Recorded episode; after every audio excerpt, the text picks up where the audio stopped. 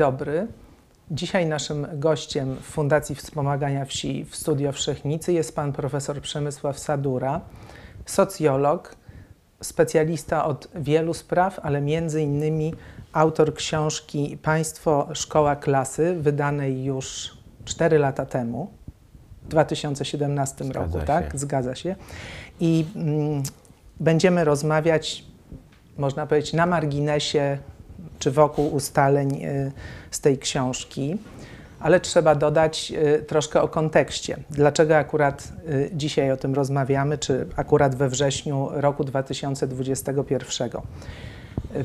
Można powiedzieć, że mamy, my tu w Fundacji Wspomagania Wsi mamy ku temu powód specjalny, to znaczy rozpoczynające się za 10 dni w Maruzie spotkanie aktywnych ludzi na obszarach wiejskich, takie, które robimy corocznie, i w tym roku jednym z wątków ważnych tego spotkania będzie edukacja. Nie tyle jako edukacja szkolna, raczej jako edukacja nieformalna i uczenie się przez całe życie. Ale mamy wszyscy, którzy choć trochę mamy z edukacją dorosłych do czynienia, mamy pełną świadomość, że to, czy ludzie będą chcieli przez całe życie się uczyć, jakie będą mieli do tego podejście, zależy w bardzo dużym stopniu od doświadczeń wyniesionych z tej edukacji systemowej szkolnej i nie sposób tego pomijać. No a poza tym jesteśmy u progu nowego roku szkolnego. Zaczął się 2 tygodnie temu, niecałe 2 tygodnie temu, i mówi się teraz bardzo dużo o edukacji, zarówno z powodu zmian, które chce wprowadzić minister Czarnek, jak i pewnego oporu wobec tych zmian. Także jesteśmy w takim okresie, kiedy edukacja jest jednym z ważnych tematów debaty publicznej. To bardzo dobrze, chyba niezbyt dobrze, że głównie z powodu planowanych zmian, no ale tak czy inaczej weszła może wyżej w hierarchii takich tematów społeczno-politycznych, o których się mówi.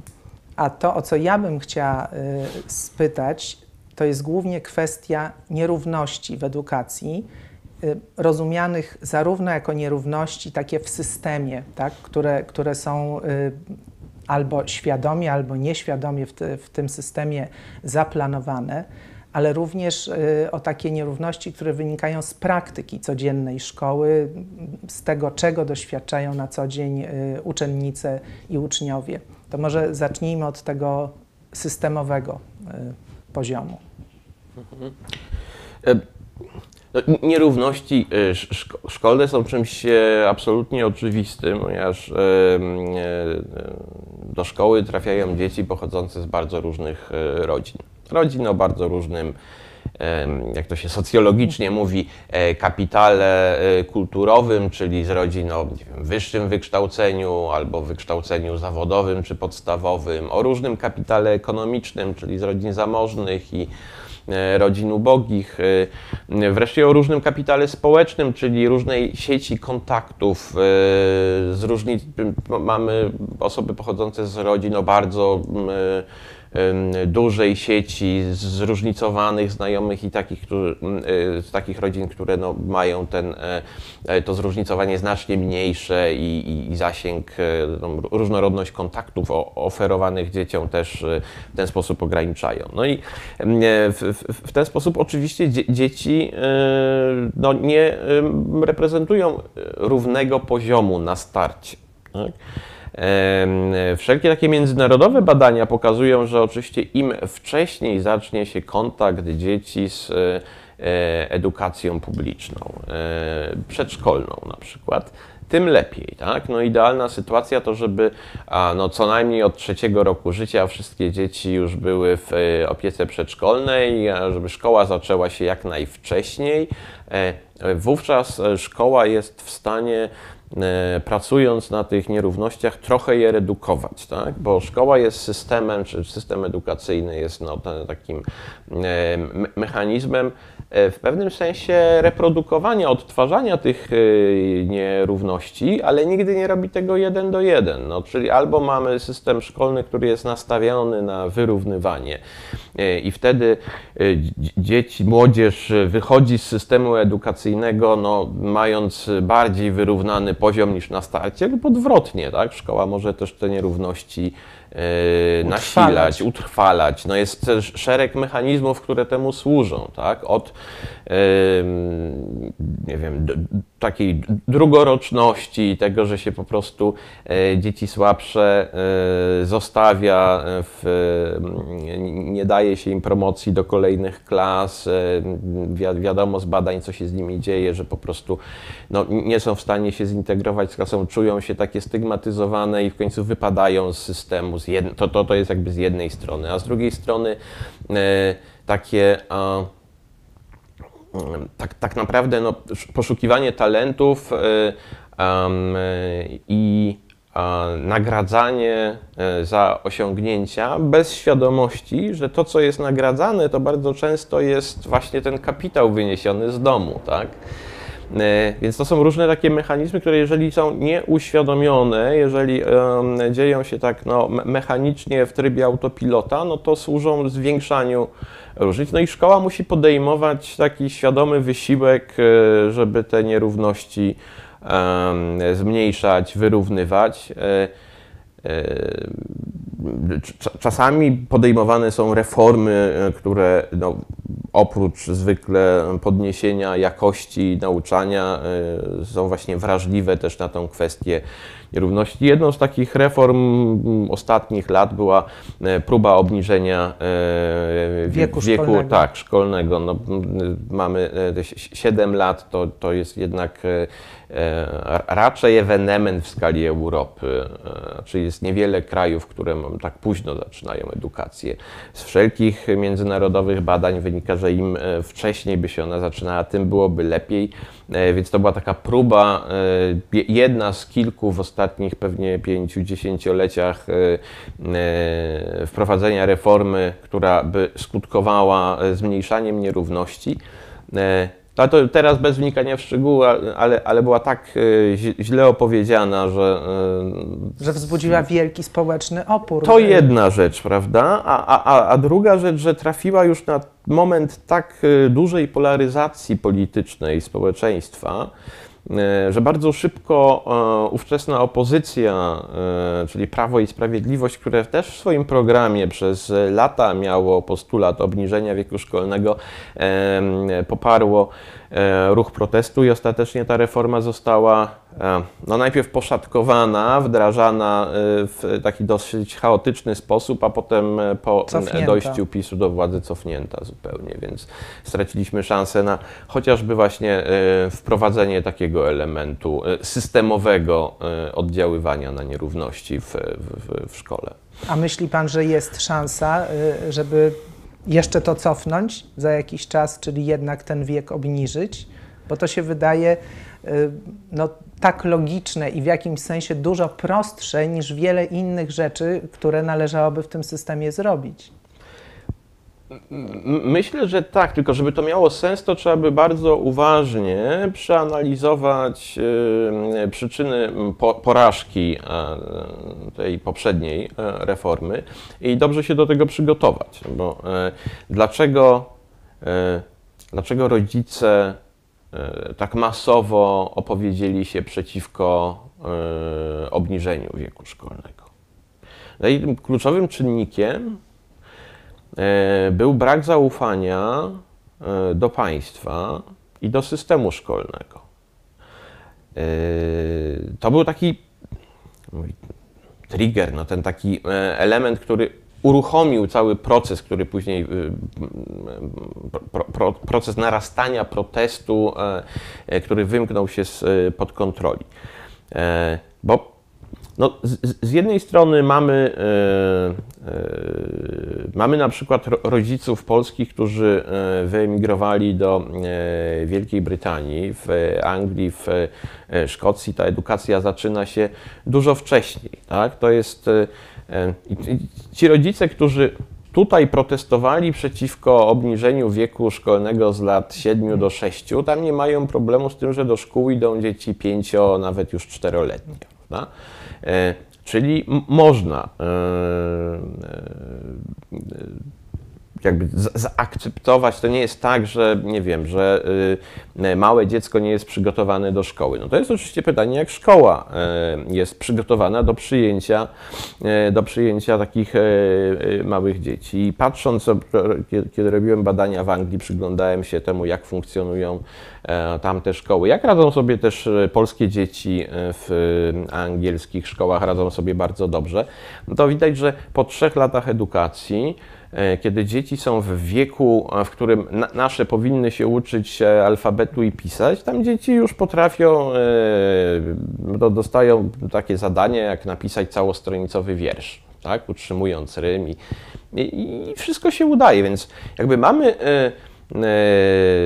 dowody na to, że taki system może zadziałać z korzyścią dla dzieci, z korzyścią dla społeczeństwa. Trzeba by tylko przekonać społeczeństwo, że nasze państwo jest w stanie taką reformę dobrze przygotować. W przypadku reformy ogłoszonej przez Platformę Obywatelską to było trochę tak, że dopiero po ogłoszeniu reformy zaczęło się nerwowe przygotowywanie szkół, tak? Myślenie o tym, że no może należałoby dostosować łazienki, toalety swoim rozmiarem, salę, tak żeby wprowadzić więcej zabawy do edukacji. Jeżeli to wszystko byłoby przemyślane, przygotowane znacznie wcześniej, byłaby przygotowana kampania edukacyjna pokazująca, jak to funkcjonuje w innych krajach, a dodatkowo jeszcze pokazano by rodzicom, jakie takie korzyści. Indywidualne, tak, dokładnie chodzi o język takich indywidualnych korzyści, bo tutaj rozbita była też pewna taka solidarność społeczna. Ta reforma w największym stopniu poprawiłaby los dzieci z rodzin, no takich raczej sytuujących się niżej w strukturze społecznej. Tych rodzin o mniejszych zasobach wszelkiego typu kapitałów, od ekonomicznego po kulturowy. Więc dla dzieci z klasy średniej to w dużym stopniu jest wszystko jedno, czy one pójdą w wieku 6 czy 7. To tam miały być największe korzyści. Ale nikt tego nie opowiedział w ten sposób. A w dodatku właśnie ten brak zaufania, jeszcze skorelowany z wykształceniem, znaczy im gorzej wykształceni ludzie, tym bardziej nieufni wobec państwa, no zaowocowało tak masową niechęcią, kiedy ponad 80% ankietowanych rodziców było, w ogóle nawet nie tylko rodziców, tylko 80% społeczeństwa była przeciwna tej reformie. Czyli mamy jeden element, który w gruncie rzeczy te nierówności utrwala, bo tak późne pójście do szkoły zabiera tym, którzy w domu powiedzmy nie dostają takiego wsparcia w tym rozwoju takim, gdy mówimy o edukacji. A co jeszcze jest z tą polską szkołą, że ona w gruncie rzeczy zamiast być między innymi narzędziem wyrównywania szans i bo powiedzmy sobie, szkoła przecież nie jest po to, żeby zaliczyć kolejny rok, zdać egzamin i napisać klasówkę, tylko żeby przygotować się do funkcjonowania jako dorosły człowiek w społeczeństwie, tak? I może dlatego to jest takie ważne, żeby ona te szanse wyrównywała. No a ona jednak w Polsce zdecydowanie ich nie wyrównuje. Co jeszcze tam jest źle pomyślane, albo może jest całkiem dobrze pomyślane, a źle wykonywane? No to tych elementów jest kilka, ale jakbyśmy spojrzeli, znowu takie międzynarodowe badania dotyczące nierówności, skoncentrowane na wyłonieniu takich czynników, które powtarzają się w różnych krajach i mają duży wpływ na to, czy szkoła wyrównuje, czy właśnie zwiększa nierówności. To poza tym możliwie wczesnym startem edukacji powszechnej bardzo istotne jest czas, jaki dziecko spędza w szkole. Ten czas taki, jak to się u nas mówi, pracy przy tablicy. Im dłuższy, tym lepiej. Oczywiście bez przesady, to musi być przemieszane z zabawą, to musi być atrakcyjna forma, ale chodzi o to, żeby dzieci były możliwie długo w ciągu dnia, tak? Tak, tak. Wyeksponowane na ten proces edukacyjny. I z drugiej strony, no, żeby nie było zbyt długich przerw w edukacji. Lepiej więcej krótkich przerw niż bardzo długie wakacje. W ciągu roku szkolnego. Dokładnie tak. No i jak spojrzymy na naszą szkołę z tego punktu widzenia, no to też nie wygląda najlepiej.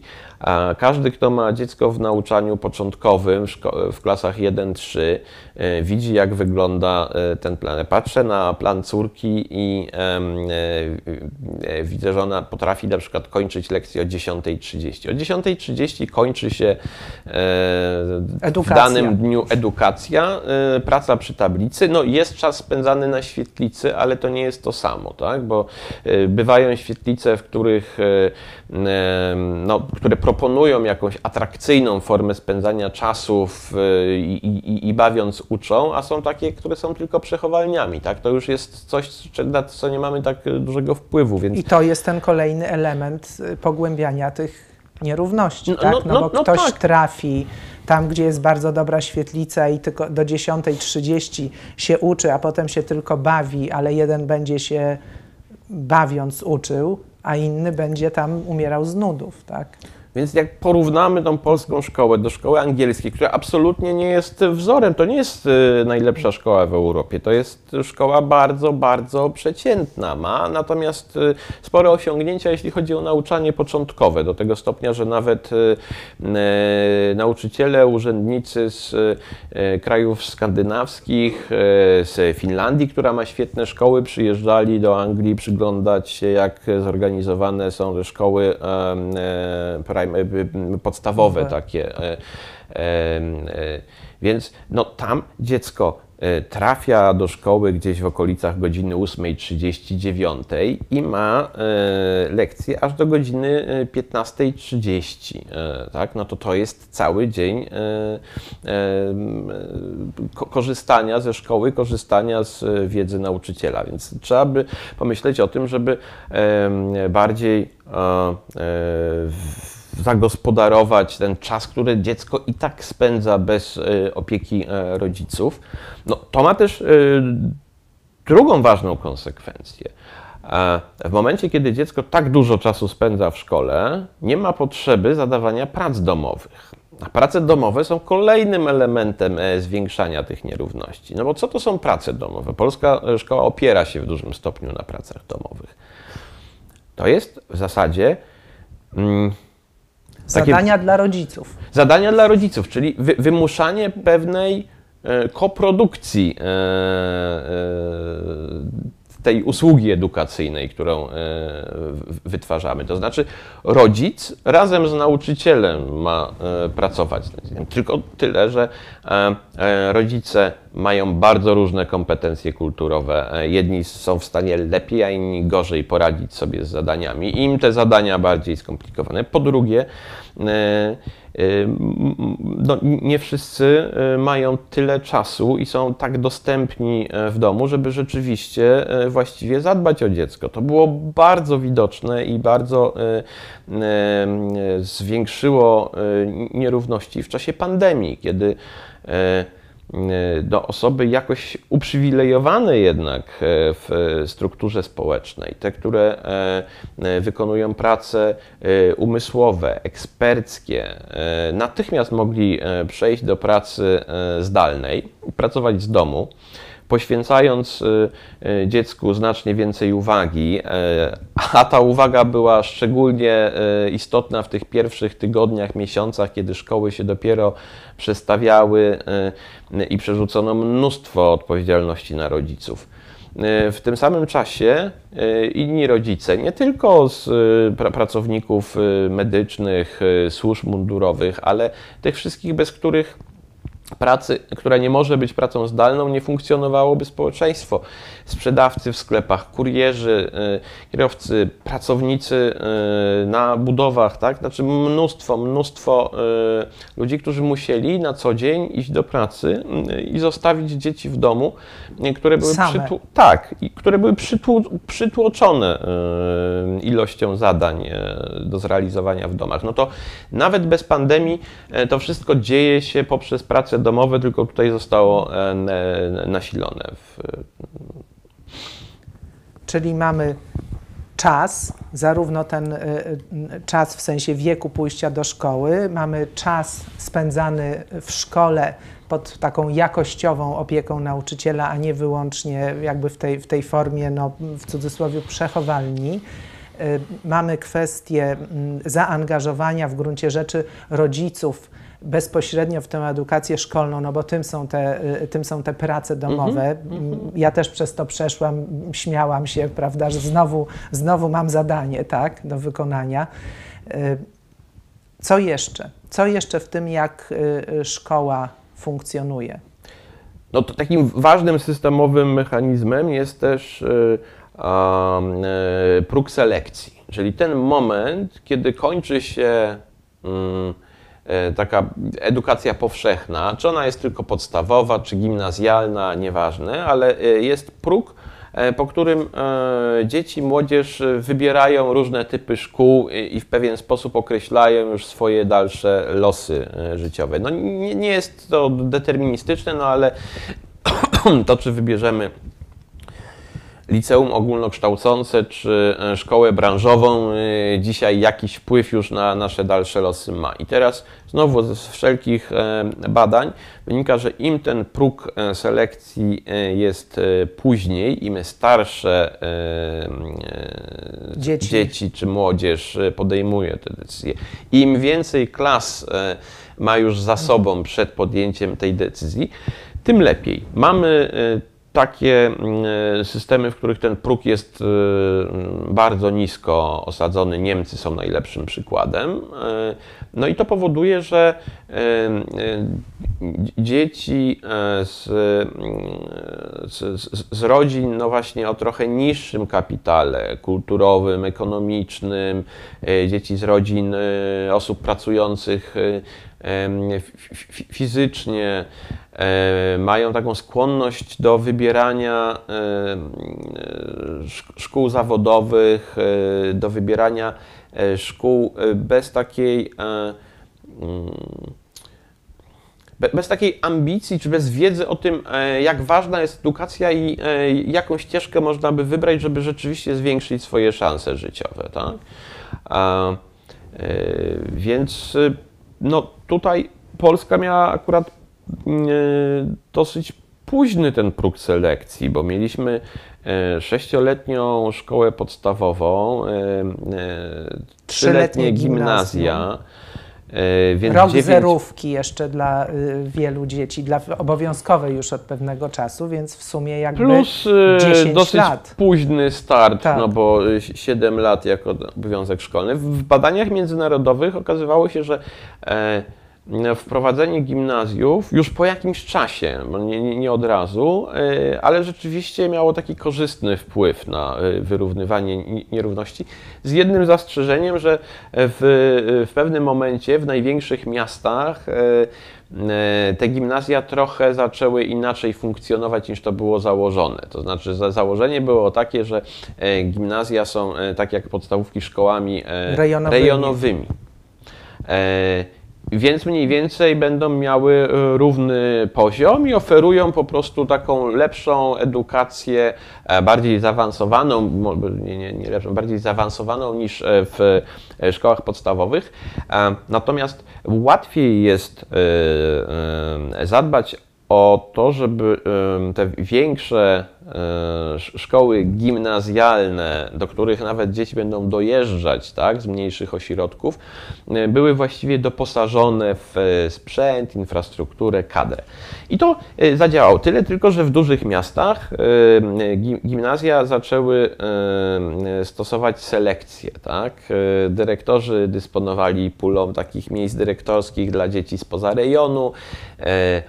Rodzice stosowali przeróżne strategie, żeby zapisać dziecko do lepszego gimnazjum spoza rejonu, więc przemeldowywali się albo składali fikcyjne deklaracje o tym. Samorządy nie egzekwowały tego i systemy gimnazjalne w największych miastach zaczęły się trochę rozjeżdżać.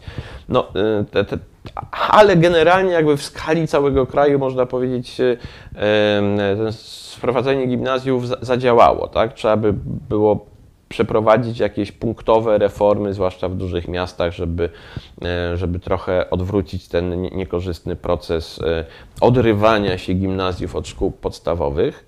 Czyli można powiedzieć, że w zasadzie w mniejszych ośrodkach, tak, wiejskich i w małych miasteczkach, gdzie tych gimnazjów siłą rzeczy było mniej, one lepiej spełniały tę swoją szansę, tę swoją rolę wyrównywania szans, tak? No bo po prostu nie było wyboru. Wszystkie dzieci z danego jakby no rejonu czy obwodu szkolnego szły do konkretnego gimnazjum i tam razem się uczyły. Kolejne 3 lata. Zdecydowanie tak. Oczywiście mogły się zdarzać, no bo to jak wszędzie tam, gdzie mamy jakąś taką ogólną, statystyczną prawidłowość, no to zdarzają się jakieś wyjątki. Więc sam słyszałem o szkołach, których no, organizowano nauczanie tak, że dzieci dojeżdżające lokowano w odrębnych osobnych klasach specjalnie dla nich, bo rzekomo miało to być ułatwienie takie logistyczne. Dla autobusu, który mógł od razu po lekcjach odwieźć je do domu, zamiast poczekać jeszcze 2 godziny, aż te dzieci będą miały te dodatkowe zajęcia, tak? Tak. I to, no, to miało skutki zwykle negatywne, bo po pierwsze te dzieci były wyjmowane z takich aktywności po szkole, a w szkole często, znaczy po lekcjach, w szkole po lekcjach jeszcze często sporo się dzieje, są jakieś dodatkowe zajęcia, płatne, bezpłatne, różne formy spędzania czasu, które dla dzieci mogą być atrakcyjne, ale do tego no, dzieci z ośrodków wiejskich, oddalonych od miast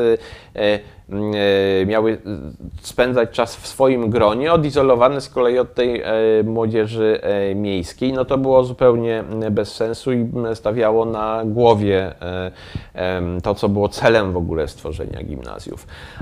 Ale generalnie gimnazja dobrze służyły mniejszym społecznościom.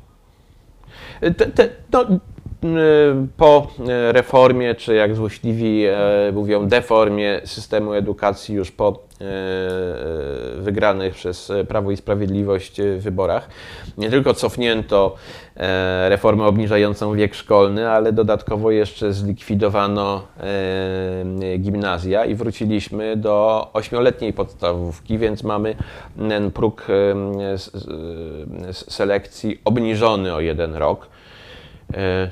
Tu jeszcze nie ma jakichś danych, które by już teraz pokazały to, no, tego za typu krótko to trwało zmiany, jeszcze, tak, można obserwować w długim czasie, ale na podstawie wszelkich dostępnych danych można by się spodziewać, że to raczej zwiększy niż zmniejszy nierówności. A co z taką kulturą codzienną, mam na myśli kulturą w sensie sposobem, w jaki funkcjonuje szkoła, czy z tym, niektórzy mówią, ukrytym programem szkoły, który zawsze wpływa no, na całą społeczność, więc na nauczycieli też, ale tutaj rozmawiamy o uczniach.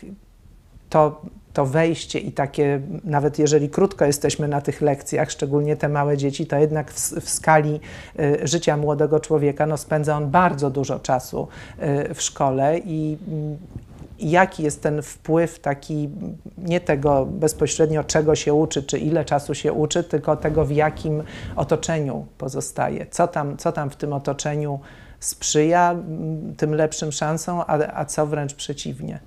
O, no tutaj to już otwieramy temat, że czynników może być bardzo dużo, bo to jest kwestia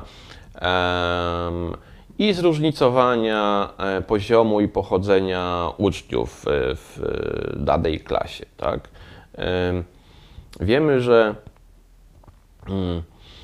im bardziej zróżnicowane środowisko, to znaczy, jeżeli mamy w klasie uczniów uzyskujących bardzo dobre wyniki, tych, o których się mówi, że są zdolni, tak? A tak najczęściej no to po prostu pochodzą z domu, z wyższym wykształceniem, właśnie z taką kulturą uczenia i kulturą w ogóle wprowadzania dzieci w świat, no bo jednak takim pierwszym środowiskiem odpowiedzialnym za socjalizację jest rodzina. Więc jeśli mamy takich uczniów właśnie z tych rodzin o wysokim kapitale, dzieci, które uzyskują wysokie wyniki, to bardzo korzystnie wpływa na wyniki dzieci, na taki progres, postęp dzieci z mniejszym kapitałem i z mniejszym takim startowym poziomem wiedzy i kompetencji. Czyli takie zróżnicowane klasy nie obniżają szans tych dzieci lepszych, w cudzysłowie, to podkreślam specjalnie, tak. Natomiast bardzo służą dzieciom gorszym, tym postrzeganym jako gorsze. Natomiast jeżeli dochodzi do takiej selekcji, dzieci o dobrych wynikach i dobrych warunkach w domach zamykamy w osobnych klasach dla dzieci zdolnych, utalentowanych, w szkołach o wyższym poziomie, etc., to tam już ten przyrost wiedzy nie jest jakoś szczególny, znaczy nie ma korzyści z tego, że się spędza czas wśród osób takich jak ja, tak dużego, więc społecznie jest to strata. Czy zysk dla tych dzieci lepszych jest minimalny, a społeczna strata związana z taką organizacją systemu jest bardzo duża. No tyle tylko, że jeżeli dajemy rodzicom możliwość takiego indywidualnego decydowania, no to nawet jeżeli to jest niewielka korzyść dla dziecka, to kto wybierze model, który będzie mniej korzystny?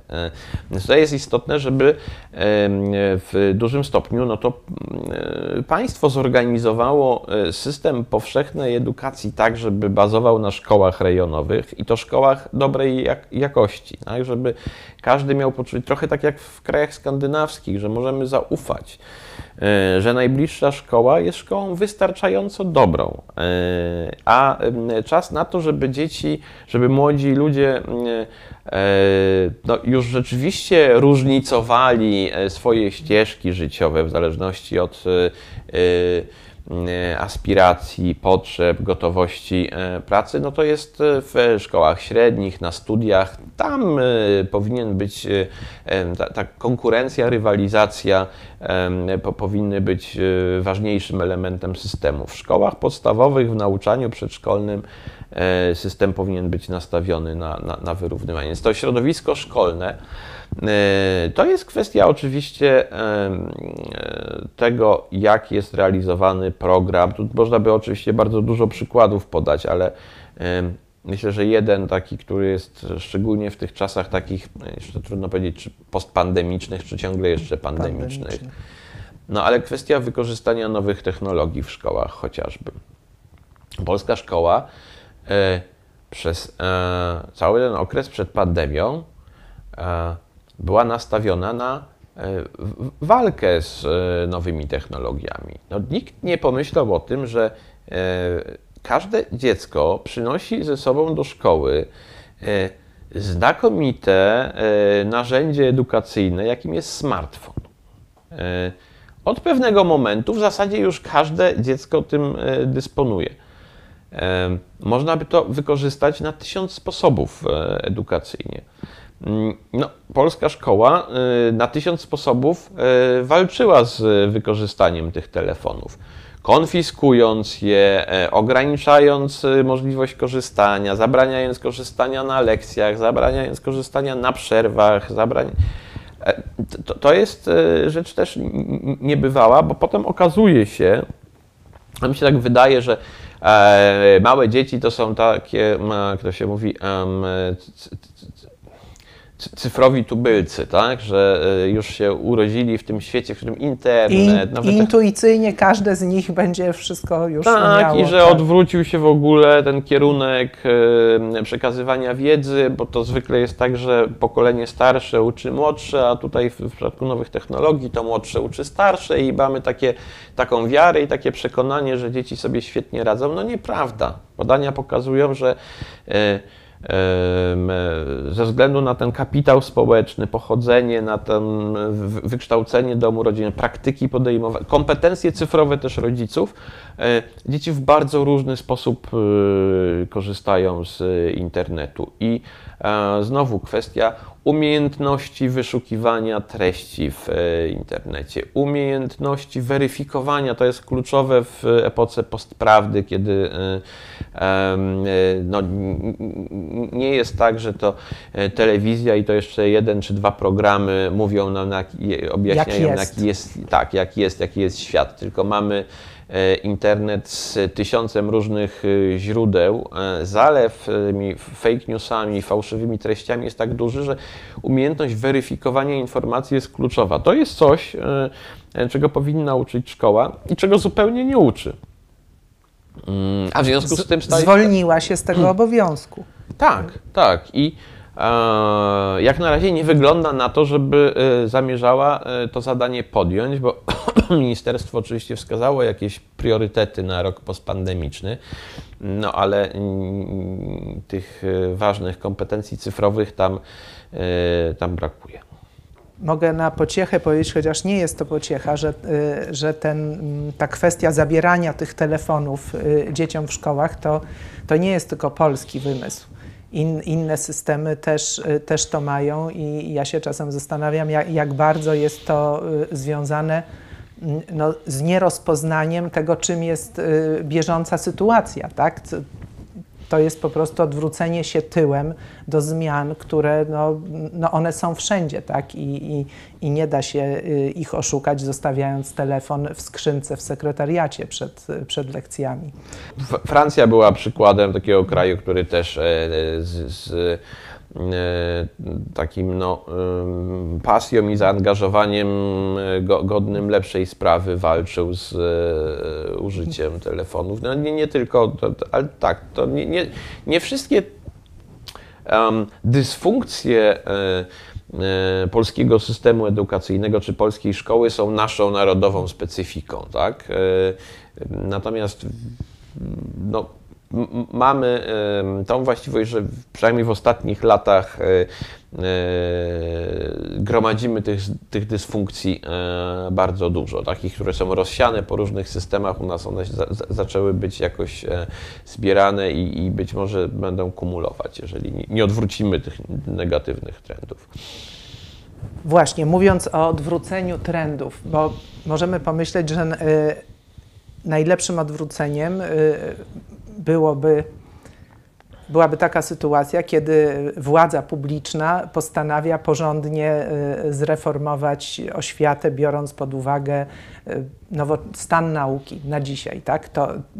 To, co wiemy o tym, jak szkoła powinna być zorganizowana, żeby te życiowe szanse wyrównywać.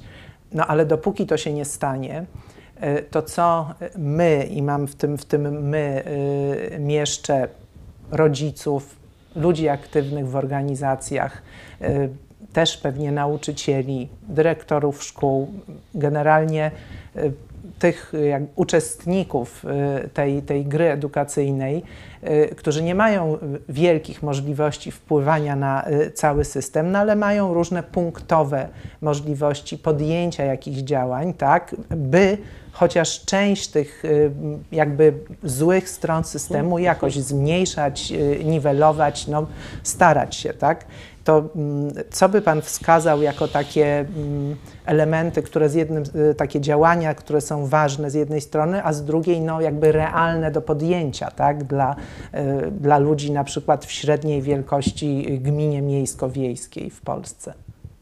że pytanie dotyczy tego, co można zrobić na tym takim poziomie po prostu szkoły, oddolnie, a nie systemu. Tak. Co można zrobić oddolnie, czekając na wielką reformę, która może nadejdzie, a może nie, może spełni swoje cele, może nie. No, na dole można zrobić całkiem dużo, oczywiście mieszcząc się w tych ramach, które wyznacza system, ale przede wszystkim trzeba by zacząć od tego, żeby sobie uświadomić, że społeczność szkolna to nie jest tylko grono nauczycieli i uczniów, tak? Że ta społeczność jest czymś większym. Szkoła jest osadzona w jakiejś społeczności, tak? O ile przerzucanie obowiązków edukacyjnych na rodziców w postaci prac domowych jest czymś, co zwiększa nierówności, jest ogólnie rzecz biorąc niekorzystne, o tyle włączanie rodziców w życie szkolne w miarę możliwości, budowanie takiego przyjaznego otoczenia jest czymś, co jest bardzo korzystne. A czy można by wskazać, no, poza jakimś modelem tworzenia szkół elitarnych, gdzie gromadzimy większe zasoby, ściągamy lepszą kadrę i tak naprawdę rodzic może się nie zajmować tym, co się dzieje w szkole, ale to zwykle jest bardzo kosztowne, to lepiej działają te szkoły, które mogą liczyć na zaangażowanie rodziców. W różny sposób, tak? Ale taki dobrze działający samorząd uczniowski, dobrze działający samorząd rodzicielski, a otoczenie szkoły taką społecznością, która też jest gotowa wspomagać dyrektora, jeżeli trzeba, wspomagać grono pedagogiczne, jest korzystne. A poza tym wtedy też sami nauczyciele czują, że no jeżeli rodzice są zainteresowani, to rośnie taka pozytywnie rozumiana presja, tak? Więc generalnie no to dobrze by było, żeby społeczności lokalne interesowały się i włączały się w życie swoich szkół, żeby te szkoły otworzyć na współpracę z otoczeniem. A szkoła otwarta na współpracę z otoczeniem to jest też szkoła, która no może w sposób naturalny, regularny współdziałać z jakimiś lokalnymi organizacjami społecznymi, czy grupami nieformalnymi. To jest problem, tak? Bo teraz w Fundacji Pole Dialogu, z którą regularnie współpracuję, kończymy badanie dotyczące współpracy szkół z organizacjami pozarządowymi. Tak? I widać, ile tam jest barier po obu stronach, jak niewykorzystanym potencjałem jest ta możliwość. Nawet niezależnie od ministra Czarnka, który, jak wiemy, chciałby jeszcze to ukrócić trochę. No tak, znaczy to oczywiście pomysły ministerstwa są niebezpieczne, są też motywowane ideologicznie. Chodzi o to, żeby szkoła była takim miejscem wychowywania patriotów i to jeszcze w takiej najbardziej konserwatywno-narodowej wersji, ale to są rojenia ministra Czarnka. Póki co na szczęście rząd nie ma za bardzo wpływu na to, co robią poszczególne szkoły, jeśli chodzi o współpracę ze swoim otoczeniem, tak długo, jak długo służy to realizacji programu. A ten program można realizować w bardzo różny sposób. No i właśnie dopraszanie organizacji społecznych, miejscowych, osób, które mają ogromną wiedzę, umiejętności, kompetencje i mogą wzmocnić przekaz edukacyjny, mogą odciążyć nauczycieli, którzy w polskim systemie no nie mogą liczyć, tak jak w wielu systemach europejskich, na przykład na asystentów, tak? To jest standard w wielu krajach, że jest nauczyciel, który oczywiście odpowiada za realizację programu, ale może liczyć na pracę asystenta. W przypadku, kiedy ma w klasie więcej dzieci o jakichś specjalnych potrzebach, no to ta liczba asystentów, godzin pracy rośnie. Więc w Polsce nauczyciel jest trochę pozostawiony sam sobie, ale społeczność lokalna, rodzice, organizacje społeczne, to jest cała ta infrastruktura, która mogłaby wzmocnić funkcjonowanie takiej szkoły.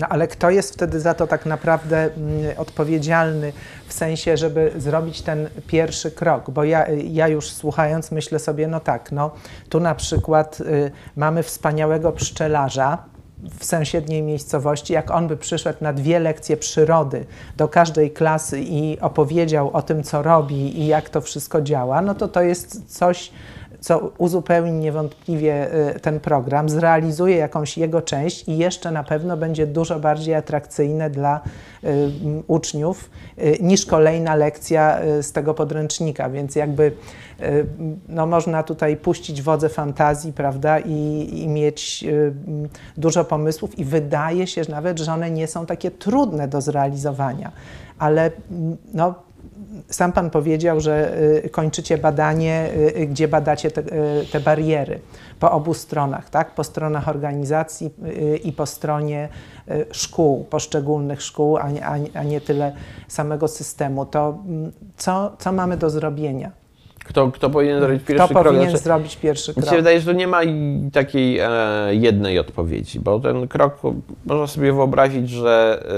To jaki on powinien być w takim razie? Nie kto pierwszy, tylko jakie kroki ma? Istotniejsze jest, żeby nie było żadnej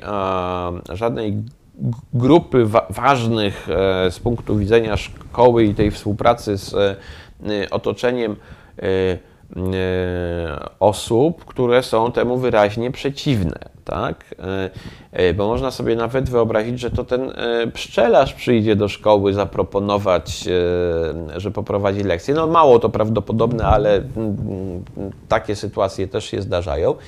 Jeżeli tam nie będzie złej woli, niechęci, to też może zagrać. Natomiast trzeba by zacząć od tego, żeby zobaczyć, czy mamy dyrekcję, która jest gotowa otworzyć szkołę na zewnątrz. To jest ten pierwszy moment. Zwykle to dyrektor, szkolny lider jest tym, kto decyduje, czy szkoła będzie otwarta, czy będzie bardziej zamknięta. Ale znowu znam przykłady szkół, w których dyrektor nie jest bardzo otwarty, ale nie przeciwstawia się takim inicjatywom idącym czy to z grona rodziców, czy nauczycieli. No, jest istotne tylko, czy nie jest hamulcowym, więc najpierw trzeba by się przyjrzeć, gdzie mamy tych potencjalnych hamulcowych, a oni się zdarzają i wśród dyrektorów, i wśród nauczycieli, dla których no, to jest wszystko dodatkowa praca. Tak? Stąd mówiłem, jak istotna jest obecność rodziców, którzy samą swoją, no jest nawet nie jakąś wielką aktywnością, tylko już samą obecnością motywują nauczycieli do tego, żeby dali z siebie więcej, żeby no, próbowali zróżnicować metody nauczania. Więc hamulcowi mogą być też wśród rodziców. No to jest bardzo częsty przypadek, kiedy do szkoły wchodzą jakieś fajne organizacje społeczne, proponują jakieś warsztaty, ale temat jest kontrowersyjny, a w czasach ministra Czarnka ta lista kontrowersyjnych tematów się wydłużyła tak bardzo, że tak... Niemal wszystko jest kontrowersyjne. No i już pojawiają się rodzice, którzy zaczynają protestować albo zwiększać jakąś presję na szkołę. Wszędzie mogą być hamulcowi. Trzeba się przyjrzeć, rozmawiać, uspokajać i przede wszystkim uniknąć tych przeszkód. A potem, jak mówię, to może być tak, że to dyrektor jako lider, albo nauczyciel przedmiotowy wyjdzie z taką inicjatywą, albo rodzice to zaproponują, albo sami uczniowie, albo nawet zainteresowany, prawda? Nie ma tutaj jednego wzoru. Mamy jeszcze jeden podmiot czy jednego gracza, o którym nie mówiliśmy, a jeżeli chodzi o szkoły podstawowe, to wydaje się, że to jest jakby no bardzo istotne, czyli samorząd, tak? Czy coś do zrobienia ma samorząd, żeby tworzyć właśnie tę taką atmosferę z jednej strony jakby budować tę pozycję szkoły i w ogóle edukacji, tak? I ten przekaz, że szkoła jest ważna i że edukacja jest ważna, a z drugiej strony no, może jakoś też z tymi dyrektorami pracować, żeby to oni byli, czy one, bo to często są też kobiety, tę szkołę na społeczność otwierały, no bo przecież samorząd, szkoła, dom kultury, biblioteka, tak, no to wszystko tworzy jakiś taki ekosystem, w którym dzieci i młodzież no, przez jakiś czas jakby w tym swoim bliskim otoczeniu funkcjonują. Rola samorządu jest absolutnie kluczowa, jest tak ważna, że może nawet dlatego się wydaje oczywiste, nie rozmawialiśmy o tym do tej pory. No ale tak, no nieprzypadkowo przekazano odpowiedzialność za szkoły właśnie samorządowi terytorialnemu, bo to na tym szczeblu najniższym organizacji życia społecznego najbardziej widać potrzeby. Samorząd oczywiście otrzymuje subwencję, która finansuje w dużym stopniu utrzymanie szkół, ale musi też przeznaczyć środki własne i szkoły są zwykle głównym, największym punktem w budżecie. Ale samorząd ma bardzo dużo narzędzi. Wspomnieliśmy o tym, że nie zawsze z nich korzystał, tak jak wtedy, kiedy można było zapobiec procesom odrywania się gimnazjów w dużych miastach od systemu szkół podstawowych i wzroście segregacji międzyszkolnej. No ale po pierwsze samorząd ma wpływ na wybór dyrektorów, więc można uwzględniać te kryteria, no, wybierać liderów, którzy będą rzeczywiście otwierać szkoły i proponować nie zawsze jakieś super innowacyjne, ale po prostu nastawione na wyższą jakość działania. Korzystanie z wiedzy, doświadczeń osób, które czy funkcjonują w organizacjach społecznych, czy to może być przecież też współpraca taka międzyszkolna, tak? A samorządy mają też takie narzędzia, no bo samorząd zawsze powie, że ma ograniczony budżet, ograniczone możliwości działania. Tak, ale jakby przyjrzeć się samorządom, które dobrze sobie radzą z organizowaniem działania szkół, no to one często zachęcają właśnie do takiej współpracy. Jeżeli mamy sieć szkół, które ze sobą współpracują, w obrębie jednego samorządu, ale albo nawet pomiędzy samorządami jest to możliwe, to infrastruktura i personel i kompetencje zgromadzone w jednej szkole służą też większej liczbie, tak. Więc można wejść w takie wymiany, prawda? Znaczy nie każda szkoła, jeżeli chce organizować imprezy większe dla uczniów, musi mieć własne nagłośnienie. Wystarczy, że będzie miała jedna z nich i będzie ono udostępniane, tak? Nie przy każdej szkole musimy budować obserwatorium astronomiczne, ale można małymi środkami, stosunkowo małymi środkami zbudować takie obserwatoria. Na przypadek Jarocina, który stworzył takie obserwatorium i jest ono odwiedzane tam nawet przez wycieczki z Brukseli, czyli że można na tym poziomie. Więc wystarczy, że mamy w okolicy jedną szkołę wyposażoną w jakąś wyjątkową pracownię, ale ta szkoła wejdzie w sieć wymiany, tylko musi się to oczywiście wszystkim opłacać. To nie może być tak, że mamy szkołę, która tylko daje i mamy takie szkoły, które tylko biorą. To jest to możliwe, tylko trzeba rzeczywiście świadomie prowadzić taki sposób myślenia do animowania funkcjonowania szkół. Czyli wszyscy mają te zadania, ale można powiedzieć, że no niewątpliwie ta rola rodziców, którzy w jakimś sensie swoją obecnością, tak, to co Pan mówił, że oni będąc obecni w szkole, już wywierają taką dyskretną, czy może niedyskretną, ale niezbyt agresywną, ale jednak presję polegającą na tym, że pokazują, że to jest dla nich ważne, tak? Że się interesują tym, co się dzieje. No to konkluzja byłaby taka, że tak naprawdę warto by cały czas tłumaczyć ludziom dorosłym, jak ważna i dlaczego jest edukacja ich dzieci, tak? I że oni mają rolę do spełnienia tutaj, nie taką, że odrobią z dzieckiem albo za dziecko lekcje, tak? Albo zwolnią je ze szkoły, bo nie wiem, będzie je bolała głowa, tylko staną się w jakimś sensie no, jednak częścią tego systemu, tak? Bardziej zbiorowo niż indywidualnie, tak? No bo tak rozumiem wszystko, co Pan mówi o tworzeniu takiej no, i tej współpracy i otwartości. Zdecydowanie tak. Chodzi o to, jakiego typu relacje będą istniały między rodzicami i nauczycielami, rodzicami i dyrektorami, bo to jest trochę tak, że można te relacje i one czasami domyślnie tak funkcjonują, zbadać na zasadzie przerzucania się odpowiedzialnością. No to zadawanie prac domowych jest czymś takim, że nauczyciel przekazuje rodzicom część odpowiedzialności za edukację, nie pytając ich o zdanie.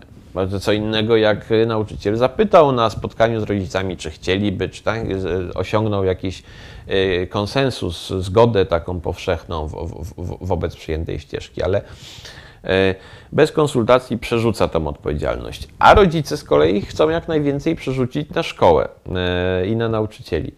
Ale tak naprawdę to ta relacja powinna być oparta na współpracy. No bo tylko współpraca między rodzicami, nauczycielami, dyrekcją jest w stanie no, doprowadzić do takich strategii, które są dla wszystkich korzystne. Dla dzieci przede wszystkim. Dla dzieci ważne jest, żebyśmy interesowali się funkcjonowaniem szkół. No, to jest tak naprawdę najważniejsza instytucja w naszym społeczeństwie. Jakby się przyjrzeć szkole, to ona jest w samym centrum, tak? Można by sobie wyznaczyć taki trójkąt państwo, społeczeństwo, rynek i pośrodku będzie szkoła, bo owszem, państwo tworzy szkołę, ale to szkoła tworzy też państwo narodowe przez edukację, która jest no, zawsze w jakimś stopniu też edukacją patriotyczną. Oczywiście ten patriotyzm może być rozumiany nowocześnie, może być rozumiany bardzo anachronicznie, ale tak to jest. Obywatel jest tworzony w szkole w jakimś sensie, albo nie. Tak. No, druga rzecz, we współczesnym świecie, mimo że rodzina jest tą instytucją takiej pierwotnej socjalizacji, tego to rodzina wyposaża dzieci w takie pierwsze, bazowe kompetencje związane z funkcjonowaniem w świecie społecznym, to większość tego, co się określa jako proces socjalizacji, odbywa się w szkole już w tym momencie, prawda? Więc społeczeństwo istnieje dzięki szkole. Tam się dowiadujemy, jak funkcjonować z innymi, jak radzić sobie w sytuacjach publicznych, prywatnych. To jest w ogóle ten kosmos nasz, w którym uczymy się tego wszystkiego, czym później dysponujemy w dorosłym życiu. Tylko już później doklejamy jakieś elementy do tego, co się kształtuje w szkole. Wreszcie no, rynek ma oczywiście jakiś wpływ na szkołę, ale przede wszystkim to szkoła kształci konsumentów mniej albo bardziej świadomych, pracodawców, prosumentów, czyli taką rolę, w której możemy łączyć rolę konsumenta i producenta, co jest też coraz ważniejsze. Jeśli chcemy mieć nowoczesny rynek, pracodawców, przedsiębiorców, którzy rzeczywiście wprowadzają nową jakość i próbują zagrać czymś innym niż niska cena produkcji, koszty pracy, bo to jest strategia, która no, jest obliczona na taką krótką betę i raczej nie będzie dźwignią naszego rozwoju.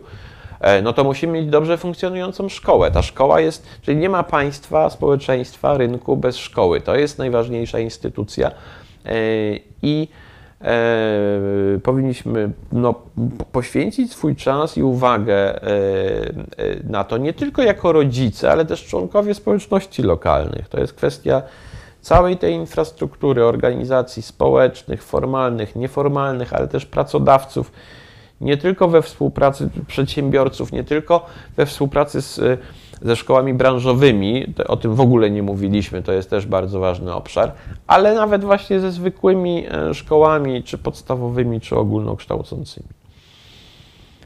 Czyli zadanie przed nami wszystkimi stoi wielkie i takie bez końca. Znaczy to jest zadanie, które nigdy się nie kończy, bo przecież jakby ta szkoła będzie się zmieniać, będą nowe wyzwania, a tak długo jak ona istnieje, to w interesie zbiorowym nas wszystkich jest się nią interesować. To prawda i dobrze, jakbyśmy sobie tą perspektywę jakoś tak mocno wzięli do serca, bo nie ma nic gorszego niż myślenie o szkole i systemie szkolnym w taki sposób, że uda się zrobić jakąś reformę, wreszcie ustawić wszystko, żeby było tak, jak należy i wtedy będzie można zająć się czym innym. Nie ma takich przypadków. W Polsce oczywiście próbowano robić różne reformy, które miały właśnie tę szkołę już ostatecznie naprawić i najczęściej okazywało się, że reformy nie udawało się, mówiąc kolokwialnie, dowieść do końca, a tak naprawdę różne konieczność negocjacji z różnymi aktorami, z nauczycielami, z rodzicami, z samorządami powodowała, że ona się rozmywała. Nie da się tego zrobić, ale nawet w krajach, w których wprowadzono duże i korzystne dla szkół reformy, przykładem może być chociażby Finlandia, te reformy nie tylko były bardzo długo negocjowane i wdrażane, ten proces trwał dłużej niż kadencja Sejmu, często nawet i 10 lat, po to, żeby wynegocjować taką reformę, która nie będzie kontestowana przez żadną z sił politycznych, a będzie jednocześnie skonsultowana ze społeczeństwem tak, żeby nie była narzucana przez ekspertów, bo ryzykujemy wtedy, że cele reformy zostaną niezrozumiane, reforma zostanie odrzucona. Ale po wprowadzeniu tej reformy ciągle przyglądano się temu, jak te szkoły działają i w tych krajach, gdzie mamy dobrze funkcjonujące szkoły, ich działanie jest ciągle monitorowane przez specjalistów, decydentów, ekspertów, korygowane i poprawiane. To jest niekończąca się przygoda. Znaczy, ustawianie szkoły tak, żeby ona była jak najbardziej adekwatna, dostosowana do zmieniającej się też ciągle sytuacji. Boż ja sobie uświadomiłam, myśląc dzisiaj o naszej rozmowie, że szkoła, którą powiedzmy teraz zaczniemy projektować, jest dla dzieci, które teraz się rodzą albo jeszcze się nie narodziły i które w dorosłość będą wchodzić około roku 2040. Tak. I musimy mieć tę perspektywę, że szkoła jest o przyszłości. Mhm. Zdecydowanie tak i w pewnym sensie to, jaką szkołę zaprojektujemy teraz, jak ona będzie działać przez następne lata, będzie decydować o tym, jak będzie działało nasze społeczeństwo i to gdzieś tam na początku drugiej połowy tego stulecia, tak? To są naprawdę takie procesy długofalowe. Co więcej, jeśli my wytyczymy pewną trajektorię, to szkoła jako instytucja tak łatwo z tej koleidy nie wypada, tak? Więc jeżeli to będzie kierunek korzystny, to możemy być trochę spokojniejsi, aczkolwiek non-stop czujni. Natomiast jeżeli ta szkoła będzie zmierzać w kierunku niekorzystnym, to sama dobra wola to może być za mało, żeby ją poprawić, tak? Więc trzeba mieć też tą świadomość, że system edukacyjny jest takim nie jest bardzo zwrotnym z tym. To jest trochę jak sterowanie tankowcem albo lotniskowcem. Od momentu, kiedy my zakręcimy kołem i wybierzemy jakiś kurs do momentu, kiedy cały ten okręt, jakim jest system edukacyjny, znajdzie się na tym kursie, mija sporo czasu. I to też trzeba mieć w głowie. Ale na szczęście jest sporo rzeczy, które można robić na dole. Czyli z jednej strony system edukacyjny, ale z drugiej strony lokalna szkoła.